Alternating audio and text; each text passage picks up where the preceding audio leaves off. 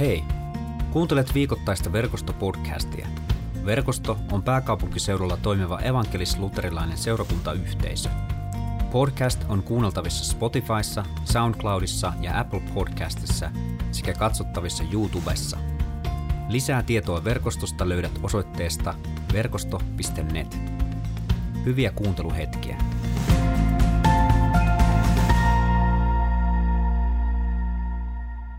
Tänään raamatun tekstit puhuu siitä asiasta, että Jeesus antaa meille elämän.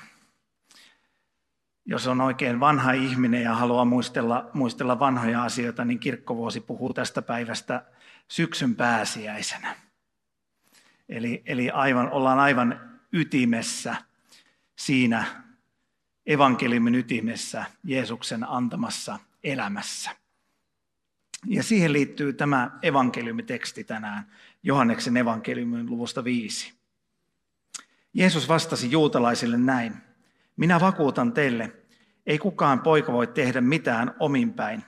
Hän tekee vain sitä, mitä on nähnyt isänsä tekevän. Mitä isä edellä sitä poika perässä. Isäkin rakastaa poikaa ja näyttää hänelle kaiken, mitä tekee. Hän näyttää pojalle vielä suurempiakin tekoja, jotka saavat teidät hämmästymään. Isä herättää kuolleet eloon, samoin antaa poika elämän niille, joille tahtoo. Tällainen teksti, ja mä jotenkin päädyin siihen, että mä olisin halunnut jatkaa tätä tekstiä jotenkin. Tehdä tähän niin kuin oman, oman jatkon.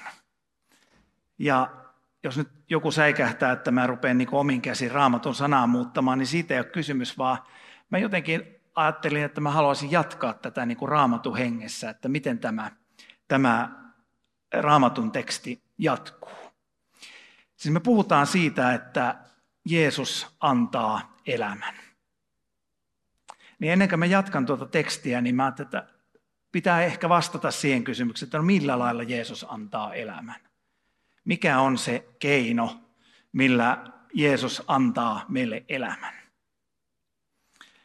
Siihen liittyy oikeastaan se, että kristinusko ja kaikki uskonnot, nehän on maailman kuivimpia asioita. Jos puhutaan uskonnollisuudesta ja puhutaan siitä, että siinä ei ole elämää. Ja mä en suosittele kellekään sitä. Ei ole mitään järkeä olla mukana semmoisessa, semmoisessa kristillisessä toiminnassa, jossa ei ole elämää, jossa ei ole sitä Jeesuksen antamaa elämää koska se on ihan turhaa heitettyä aikaa. Kristinuskon keskiö on siinä Jeesuksen antamassa elämässä. Jos meillä ei ole tätä elämää, niin meillä ei ole oikeastaan mitään. Mutta millä lavalla Jeesus antaa meille elämän? Uh, mun mielestä yksi hienompia määritelmiä, raamatusta nouseva määritelmä, joka löytyy myös meidän, meidän tuota, pappien semmoisesta ohje, ohjekirjasta, missä, missä on tuota kaikki kasteen ja hautajaisten ja muiden, muiden kaavat. Mutta kasteen kohdalla sanotaan, että, että ihmisen tulee syntyä vedestä ja hengestä. Eli siinä on oikeastaan se, että millä tavalla Jumala antaa meille elämän. Millä tavalla Jeesuksesta tulee meidän elämä ja elämän rikkaus.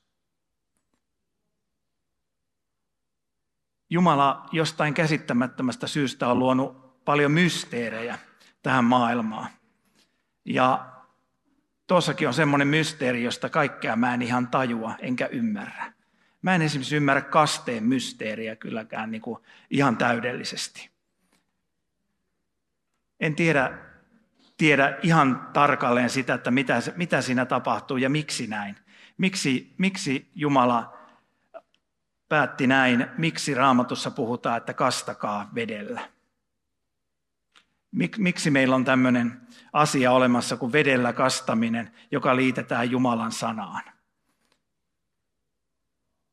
Sitä, sitä en tiedä, mutta joka tapauksessa se elämä, minkä Jeesus haluaa antaa, tulee meille sen kautta, että meidät kastetaan kolmiyhteisen Jumalan nimeen, isän, pojan ja pyhän hengen nimeen. Mutta mä oon sillä lailla jotenkin ajattelen ja oppinut ymmärtämään, että sekin voi jäädä hyvin ulkokultaiseksi, hyvin ulkoiseksi asiaksi koko kaste. Ja sillä ei välttämättä ole mitään merkitystä, ellei me omista sitä jokainen omalle kohdalle. Eli se on se asian toinen puoli, millä tavalla Jeesus antaa meille elämän hengestä. Meidän tulee syntyä uudesti myös hengestä. Ja kun me ollaan kuultu paljon ehkä opetusta henkikasteesta ja siitä, mikä, mikä on henkikaste ja, ja, ja että ihmiset uskovaiset tarvitsee henkikasteen, niin mä ajattelin, että se on tässä. Silloin kun me se kasteen lahja, kasteessa lahjoitettu asia omaksutaan omalle kohdalle.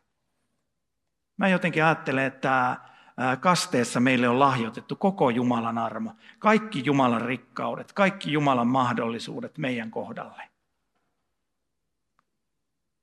Ja me saadaan se omistaa uskolla Jeesukseen Kristukseen omalle kohdalle. Ja sitä kautta meihin tulee Jumalan elämä. Eli Jeesus alkaa elämään meissä pyhähenkensä kautta. Meidät kastetaan myös hengellä. Sitten on tietysti oma, oma juttunsa vielä hengen täyteys ja, ja niin edespäin. Mutta, mutta tässä on se tapa, millä Jeesus antaa meille elämän jokaiselle. Eli sen kautta, että meidät on kastettu Jeesuksen Kristuksen nimeen ja me olemme omistaneet sen nimen henkilökohtaisesti pyhähengen kautta jokainen omalle kohdallemme. Ja se ei tarvitse muuta kuin, että me sanomme Jumalalle, että Jeesus, tule meidän elämään. Tule minun elämään. Tule minun elämäni herraksi ja kuninkaaksi. Se ei tarvitse yhtään muuta. Mutta siinä on yksinkertaisesti se ratkaisu, mitä kautta Jeesus antaa elämän. Ja siinä on se vastaus siihen kysymykseen, mikä on niin oleellista tänään tässä tekstissä. Mutta sitten se jatko tälle tekstille. Tässähän on hauska, hauska tämmöinen, että mitä isä tekee ja mitä poika tekee että isä on tehnyt jotakin. Ja Jeesus poikana ei tee mitään, mitä ei olisi kuulu isältänsä. Mitä isä on tehnyt edeltä, sitä poika tekee perässä. Minusta se on hauska, hauska tämmöinen raamatun termi. Mitä isä edellä, sitä poika perässä. Ja tästä lähtee ikään kuin ketju liikkeelle, jonka mä haluaisin jatkaa tähän. Että mitä tapahtuu sitten sen jälkeen. Että mitä Jumala on kaikkivaltiudessaan tehnyt edellä ja mitä Jeesus, kolmiyhteisen Jumalan yksi persona, on tehnyt perässä, niin tästä lähtee jatkumo, että mitä me sitten teemme. Mitä on se elämä, minkä Jeesus antaa meille. Ja voidaan jatkaa se sillä lailla, että mitä sitten pyhä henki tekee meidän sisällä.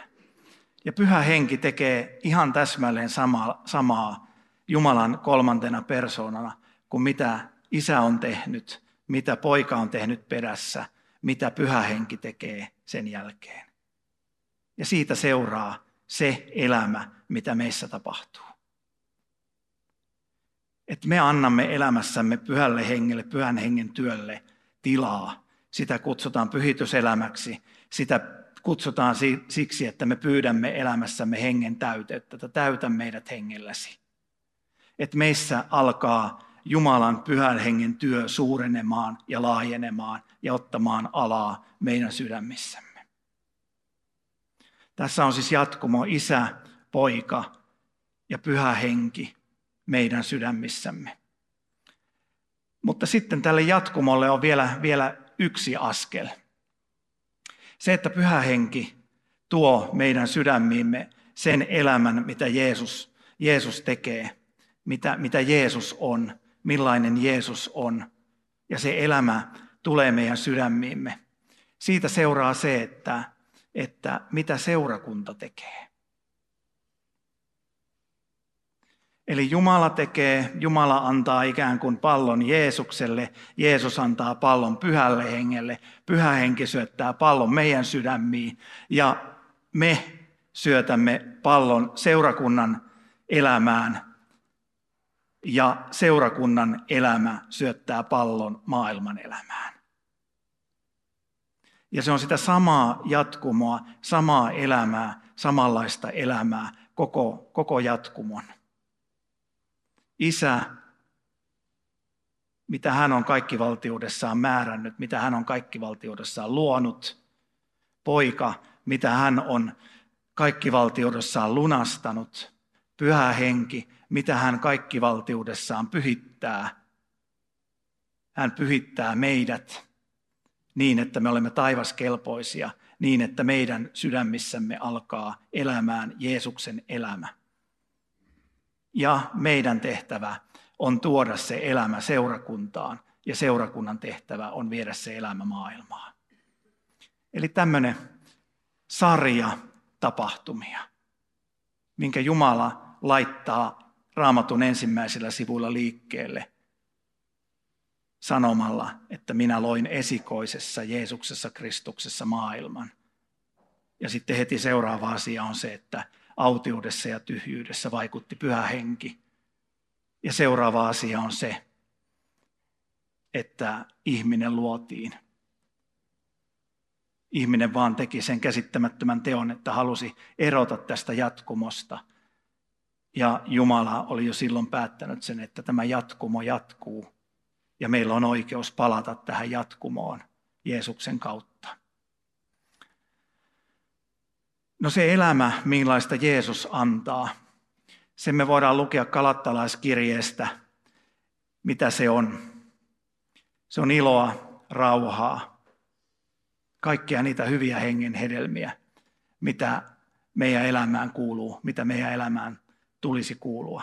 Mitä Jeesus haluaa laajentaa meidän sydämessä, mitä Jeesus haluaa suurentaa meidän sydämessä, että se valuisi seurakuntaan, ja seurakunnan kautta maailmaan.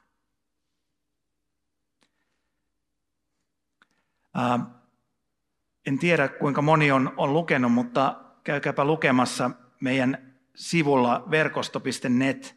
Siellä ihan alanlaidassa on tutustu verkostoon. Sieltä löytyy verkoston muun muassa toimintasuunnitelma, eli se on tämmöistä organisaatiojargonia, mutta sitten sieltä löytyy, löytyy tuota, verkoston APC. Ja siellä APC on muun muassa yhdet teesit mainittuna, jotka mä oon monta kertaa lukenut tästä edestä ja monta kertaa niistä puhunut. Ja mun mielestä ne on edelleen todella hyviä teesejä. Niillä on todella iso vaikutus, vaikutus koko seurakunnan elämään. Ja, ja siksi niitä on hyvä pitää esillä, koska se kertoo siitä, mitä tapahtuu, kun Jeesus elää elämäänsä meidän sydämessä pyhähengen kautta ja tuo elämä valuu seurakuntaan. Ensinnäkin se vaikuttaa koko sen seurakunnan olemukseen. Siellä on kolme asiaa, joka vaikuttaa seurakunnan olemukseen. Me olemme avoimia kaikille. Me ollaan rakennettu tässä koronan aikana semmoista ketjua, me olemme kolmessa paikassa tällä hetkellä verkosto toimimassa. Mä tiedän, että se jollakin lailla vähän rikkoo totuttuja kaavoja. Se muuttaa totuttuja kaavoja. Mutta jos puhutaan kaanaan kieltä, niin jos ei niitä totuttuja kaavoja joskus rikota, niin me totumme tietynlaisiin asioihin ja me totumme elämään tietynlaista elämää ja meillä ei ole koskaan tarvetta pyytää rukoilla sitä, että löydettäisiin uusia ihmisiä. Jumala saisi vaikuttaa uusien ihmisten elämään. Ja tämä on yksi tapa avata seurakuntaa yhä enemmän. Mä olen todella iloinen, että meillä on kaikenlaisia ihmisiä. Meillä on, on niin sanotusti eri yhteiskuntaluokista, jos meillä nyt jonkinlaisia luokkia on. Mutta meillä, meillä on erilaisia ihmisiä. Ja me kaikki, te kaikki, olette yhtä tervetulleita. Seurakunta on avoin jokaiselle ihmiselle, jokaisen ihmisen sydämelle, jokaisen ihmisen tarinalle hienosti sanottuna, sillä mitä ihmisen sydämessä liikkuu. Missä asiassa sinä haluat tulla kuulluksi ja nähdyksi? Siinä on se meidän tehtävä kuunnella, kuunnella ja se on Jeesuksen syvä halu seurakunnalle, että seurakunta kuulee ihmisten tarinat ja pystyy elämään ihmisten kanssa vielä kuultuankin ne tarinat. Jeesuksen kautta mä ymmärrän, että meille syntyy myös halu auttaa toisia ihmisiä. Ja se on meidän jokaisen kristityn sydämessä. Ja Jumala haluaa, että se valuu meidän elämään. Se valuu koko seurakunnan elämään diakoniana, toisten ihmisten auttamisena, toisista ihmisistä huolenpitämisenä. Kolmas asia, mitä sen kautta, että pyhä henki alkaa vaikuttaa meidän sydämissä ja me alamme vaikuttaa seurakunnassa, pitäisi tapahtua, on rakkaudellinen yhteys. Että meillä olisi yhteys toisiin ihmisiin. Ja Mielestäni tämä on yksi semmoista parasta koko sen aikana, kun mä olen verkostossa ollut, ollut mukana, niin koko sen aikana parasta verkostossa on se, että mä oon joka sunnuntai, en ehkä niin usein muista sitä, mutta, mutta tuota, kuitenkin jollakin tavalla sitä jaksan ihmetellä, että miten niin kauhean monenlaiset erilaiset ihmiset tulee yhteen. Ja ne on kuitenkin osaa olla yhdessä. Eli täytyy olla jonkunlainen rakkaudellinen yhteys, jonka Jeesus on istuttanut meidän sydämiin ja joka leviää koko seurakuntaan. Me tuomme tai meihin syntyy halu pyhähengen kautta keskittyä vain ja ainoastaan Kristukseen.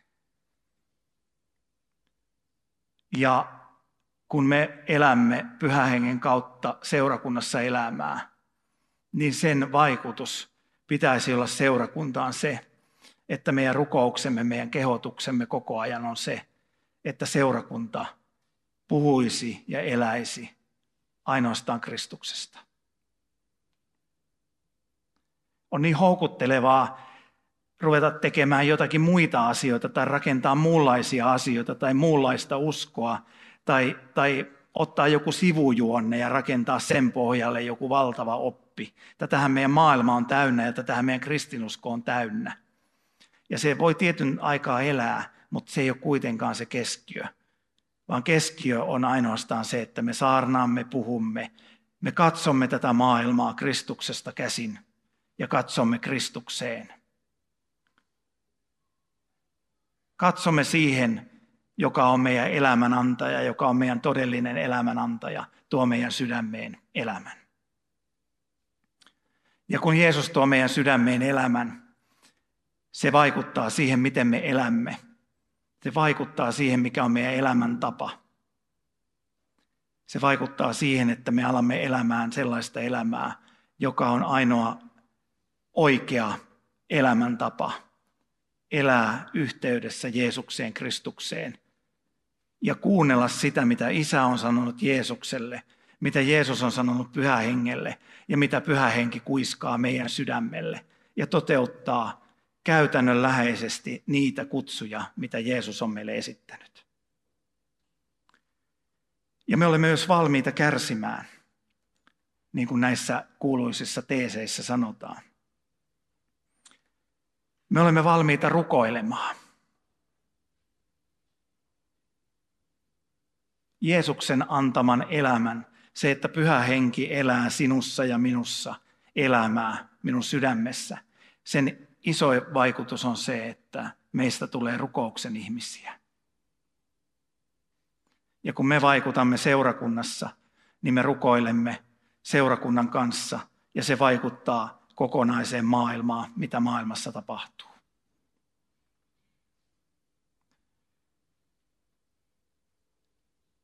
mä oon joskus miettinyt, että pitääkö se rukous olla jotenkin kauhean kaavamaista tai pitäisikö sitä, on sanottu, että rukoilkaa lakkaamatta tai jotakin, jotakin näin.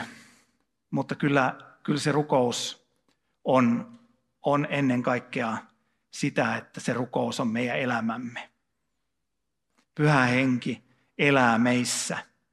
Kun me pyydämme sitä, että täytä meidät pyhällä hengellä, niin pyhä henki elää ja se synnyttää meissä rukousta ja tekee meistä rukoilevia ihmisiä. Olimme me missä tahansa. Ja pyhä henki muistuttaa meitä rukoilemaan.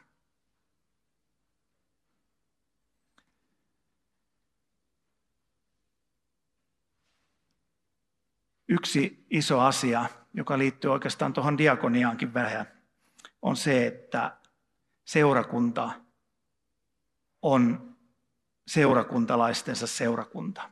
Se on Jeesuksen halu, että me jokainen liitytään ja ollaan osa sitä yhteisöä ja rakennetaan sitä yhteisöä ja viemme sitä elämää eteenpäin. Nämä meidän lafkat helposti, nämä seurakunnat helposti menee siihen, että on helpompi tapa hoitaa asiat.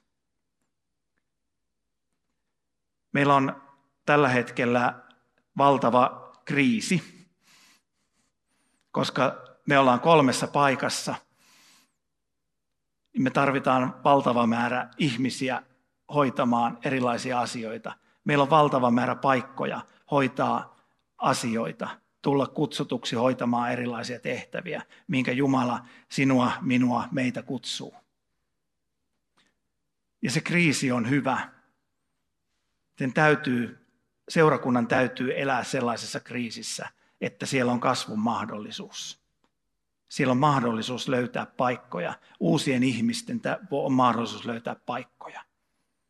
Koska silloin kun seurakunta alkaa elämään kirkastusvuori elämää, tässä on meillä hyvä, meillä on nyt kaikki hyvin, niin silloin tapahtuu se, että kukaan ei pääse tekemään, ajamaan paikkaansa esiin, koska me jämähdämme jonkin käsittämättömään jäykkyyteen ja kukaan uusi ihminen ei pääse. Vaikka se ei olisi meidän sydämessä se ajatus, mutta hyvin helposti käy niin, että että kukaan uusi ihminen ei pääse mukaan. Me osataan rakentaa semmoista, ja se ei ole kenenkään vika, vaan se on meidän ihmisen olemuksessa, että me halutaan luoda kaavamaista. Luterilaista kirkkoa aina syytetään kaavamaisuudesta ja jäykkyydestä, mutta se on kyllä jokaisen ihmisen suunnaton halu vakauttaa koko ajan asiat ja luoda kaavoja. Eikä siinä mitään pahaa. Se on hyvä, että elämässä on tiettyjä rutiineja mutta rutiineja täytyy rikkoa. Ja seurakunnassa rutiineja on pakko rikkoa joskus, että se vastuun kantaminen, mikä kuuluu meille kaikille, on mahdollista ja mikä tulee sen kautta, että Jeesus antaa meille elämän. Viimeinen asia tällä listalla on se, että seurakunta elää pyhän hengen voimasta. Mä voisin sanoa, että meillä on iso haaste. Meillä on tällä hetkellä kolme Jumalan palvelusyhteisöä meillä, me katetaan tällä hetkellä pääkaupunkiseutu sillä lailla, että suurin osa pääkaupunkiseudusta on puolen tunnin ajomatkan päässä verkoston Jumalan palveluksesta. Ja mä rukoilen sitä, että, että tuota, ne täyttyy.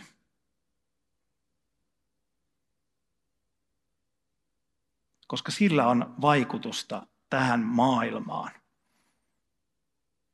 että me täytämme ensinnäkin kirkon penkit ja sen jälkeen me lähdemme tähän maailmaan tekemään työtä. Sillä on valtava merkitys. Mutta ne ei täyty, eikä seurakunta elä, ellei se elä pyhä hengen voimassa. Ellei pyhä henki saa tehdä meissä työtä, ellei me palata koko ajan sille alkujuurelle, mitä kautta Jeesus antaa meille elämän ellei me joka päivä palaa siihen asiaan ja pyydä, että täytä meidät pyhällä hengelläsi. Jossain vaiheessa puhuin siitä täällä, että mitä mä kaipaan. Niin tämä on ehkä ydintä sieltä, mitä mä kaipaan seurakunnan elämässä. sitä raikasta, hyvää, pyhän hengen elämää. Siinä on välillä semmoisia piirteitä, että se voi tuntua jostakin, että meneekö tämä nyt vähän yli ja onko tämä nyt, niin kuin, onko tämä nyt oikein ja näin poispäin näin, mutta mä voin lohduttaa, että me ihmiset ollaan hyviä sammuttamaan kyllä. Me osataan sammuttaa. Mutta sytyttämään me ollaan huonoja. Eikä me kyetä siihen, ellei Jumala saa itse sytyttää meidän sydämiämme. Ja jos mä unelmoin vielä syvemmin jotain, niin mä unelmoin sitä, että hyvät ystävät, rukoillaan joka päivä sitä, että pyhä henki saa tehdä meistä eläviä. Se, mitä Jumala on tehnyt, mitä hän on sanonut Jeesukselle, mitä Jeesus on tehnyt, minkä tehtävä Jeesus on antanut pyhälle hengelle ja minkä tehtävä, tuo sama tehtävä pyhän hengen kautta voisi valoa meidän sydämiin, että se toteutuisi. Ja tämä on sitä Jeesuksen antamaa elämää, minkä meidät on kutsuttu.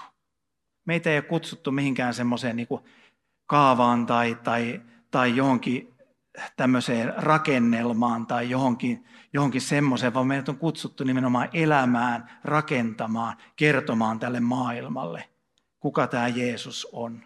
Ja se ei voi tapahtua muuta kuin sitä kautta, että pyhän hengen elämä saa virrata meidän sydämiä ja sytyttää meidät. Ja loppu on niin kuin Jumalan käsissä. Ja oikeastaan kaikki on Jumalan käsissä tietysti. Mutta sitä kautta Jumala tekee työtä tässä maailmassa. Meitä vaan kutsutaan siihen, että haluatteko te elää tätä mahtavaa elämää, jossa Jumala saa tehdä työtä teidän sydämissämme ja koko tässä maailmassa. Siksi rukoillaan. Jeesus, sä näet, että meidän sydän on joskus niin kaukana, me ollaan joskus niin jäässä, me ollaan niin, niin kohmeessa. Me tehdään kaikkia semmoisia asioita elämässä, jotka ei ollenkaan ole niitä, mitä me haluttaisiin tehdä. Jeesus, me tässä hetkessä pyydetään sitä, että puhdista sinä meidät. Anna meille anteeksi, että meidän sydämemme on lähtenyt sellaisille teille, jotka eivät ole sinun teitäsi, eivät ole sitä elämää, minkä sinä pyhähengen kautta meidän sydämimme haluat vuodattaa. Anna meille anteeksi se, että me tällä omalla halullamme, oman lihamme elämällä haluamme jotenkin sulkea sinun henkesi tuoman elämän meidän sydämistä pois. Herra, kiitos siitä, että juuri siksi sinä olet tullut, että sinä haluat armahtaa meitä ja antaa meidän synnit anteeksi. Ole ylistetty Jeesus siitä, että sinä olet tullut sen tähden. Että sinä haluat sanoa, että rakas ystävä, sinun syntisi on annettu anteeksi. Sä saat tuoda ne Jeesuksen eteen ja sä saat uskoa, että kaikki sinun synnit on annettu anteeksi. Ja tämän synninpäästö ja tämän vakuutuksen saa julistaa sinulle isän, pojan ja pyhän hengen nimeen. Me saadaan rukoilla, että Herra, täytä sinä meitä pyhällä hengelläsi. Täytä sinä meitä voimallasi. Sytytä sinä meidät. Me emme saa tulta aikaiseksi. Me voimme sanoa vain, että tässä on halot, missä on tuli. Meitä on täällä paljon halkoja pinossa. Ja me pyydämme, että sytytä sinä, koska sinä olet se ainut sytyttäjä. Se, mitä sinä Jumala olet tehnyt, mitä Jeesus on tehnyt, mikä on pyhä hengen vuodatuksen tehtävä. Ja se, että uskolla Jeesukseen me saamme omistaa pyhä hengen sydämissämme ja syttyä tähän elämään, syttyä viemään tätä elämää seurakunnan kautta koko maailmaan ja muuttaa tätä maailmaa. Siksi me pyydämme sitä, että tule pyhä henki ja täytä meidät. Täytä meidät koko sillä elämällä, mitä sinä haluat meille antaa. Kiitos Jeesus, että sinä annat elämän. Amen. Kiitos kun kuuntelit Verkosto-podcastia. Seuraa verkostoa somessa ja osallistu verkoston online Jumalan palvelukseen. Suorana sunnuntaisin kello 17.00 osoitteessa verkosto.net.